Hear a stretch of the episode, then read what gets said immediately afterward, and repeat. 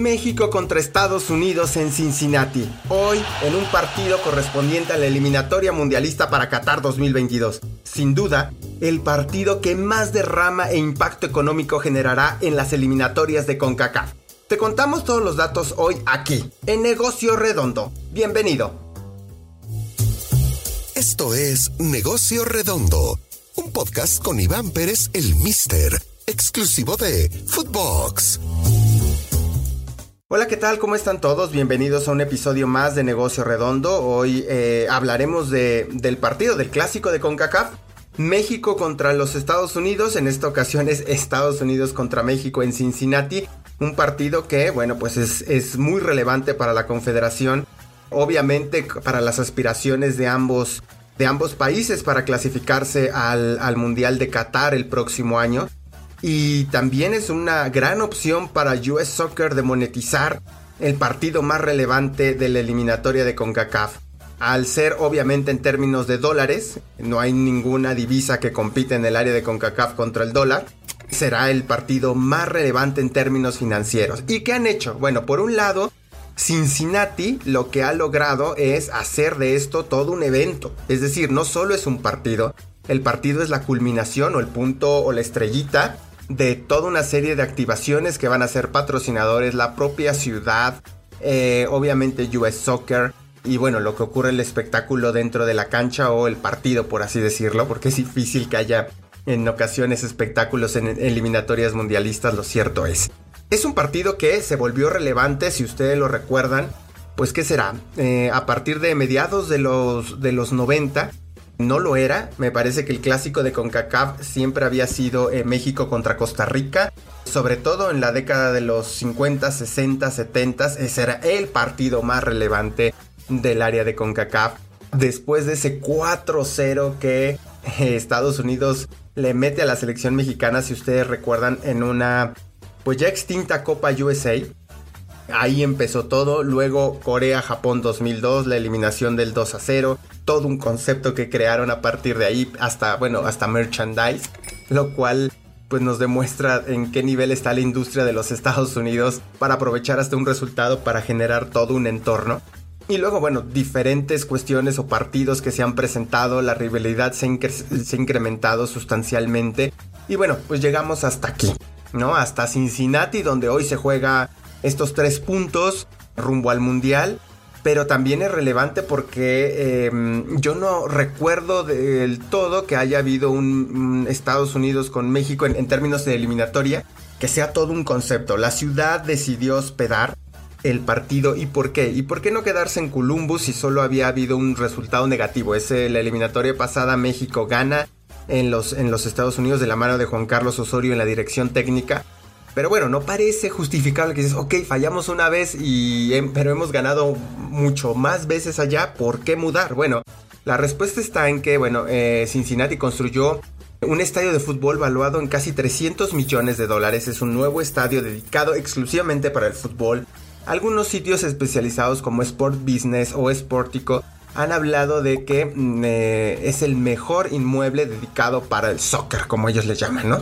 Y así es como recibe este partido, un partido relevante, no solo a nivel deportivo, sino también a nivel comercial, porque de acuerdo con datos de Business Insider, de acuerdo con datos que publicó recientemente Bar Deportivo y Forbes, estamos hablando de que tendrá un impacto económico solo eh, por el partido, todo lo que genera alrededor y para la ciudad, entre 15 y 25 millones de dólares. Es decir, pues prácticamente 90 minutos y todo lo que está alrededor del juego es lo que va a generar.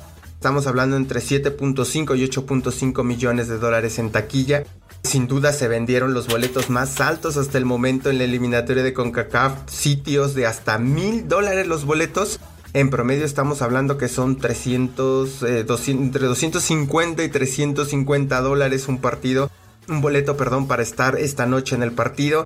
Se, se ha creado toda una dinámica, la ciudad lo ha recibido, el partido lo ha tomado como suyo en términos de, bueno, pues vamos a, vamos a aprovechar esta oportunidad que nos ofrece la US Soccer de hospedar este encuentro, pues para detonar todo lo que podamos detonar, sobre todo, insisto, no porque sea Estados Unidos no, no se vio afectado por la pandemia, también hay que exprimir lo más posible y la ciudad sabe que esta es una gran oportunidad para mostrar lo que son como ciudad. Hubo un, espectáculo de luces en el estadio, en el, Parque Central de Cincinnati también, el miércoles. Han habido una serie de activaciones, merchandise exclusivo, toda una serie de, de acciones que ha hecho la US Soccer en sociedad también con el estadio y también con la ciudad, pues para que sea toda una experiencia. Y eso es lo que vende, ¿no? Definitivamente el área de CONCACAF está muy retrasada en este punto, es decir, no está lejísimos de, de, encontrar soluciones creativas así, porque insisto,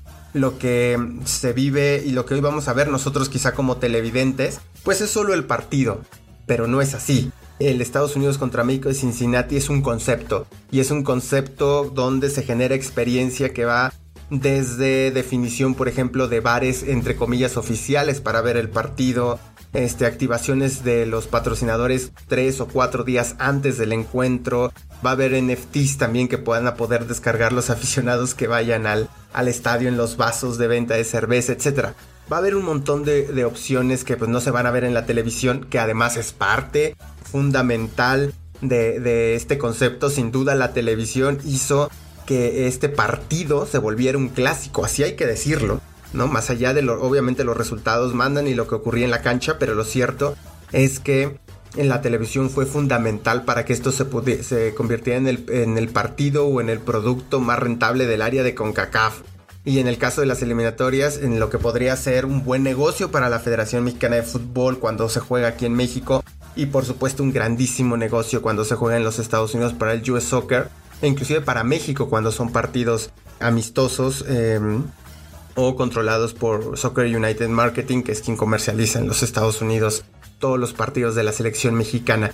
Así que bueno, Vamos a ver em, lo que sucede en la cancha. Sin duda va a tener, además, hablando de la televisión, cuatro, eh, en cuatro canales de, solo de los Estados Unidos se va a transmitir el juego. Solo considerando los canales de Estados Unidos. Por supuesto que en México también va a haber transmisión, pero en los Estados Unidos va por ESPN 2, ESPN más, Univision y TUDN. Es decir, pues todo el mundo está concentrado y sabe la importancia. Estamos hablando que son partidos que en promedio, de acuerdo a, a data que ha publicado Univision en años anteriores, estamos hablando de partidos que pueden llegar entre los 4 y los 6, 6.5 millones de televidentes, lo cual para un partido de fútbol en los Estados Unidos es bastante relevante y sin duda se colocará en el top de los partidos más vistos este año. Hay que recordar que además recientemente se ha incrementado la rivalidad por los resultados a favor del equipo de los Estados Unidos en partidos determinantes con la selección mexicana.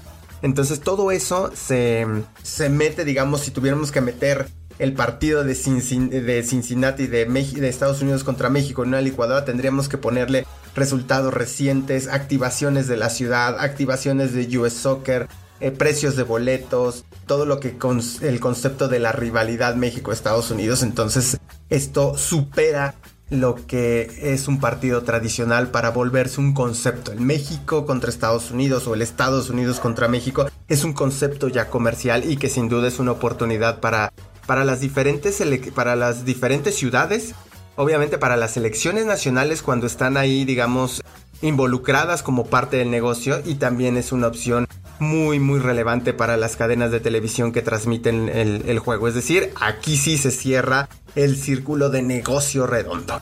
Y bueno, pues así nos despedimos de esta transmisión, de este, de este podcast. Les agradecemos muchísimo su atención, saben que estamos muy muy abiertos a escuchar sus opiniones, nos interesaría saber de qué es lo que quieren hablar.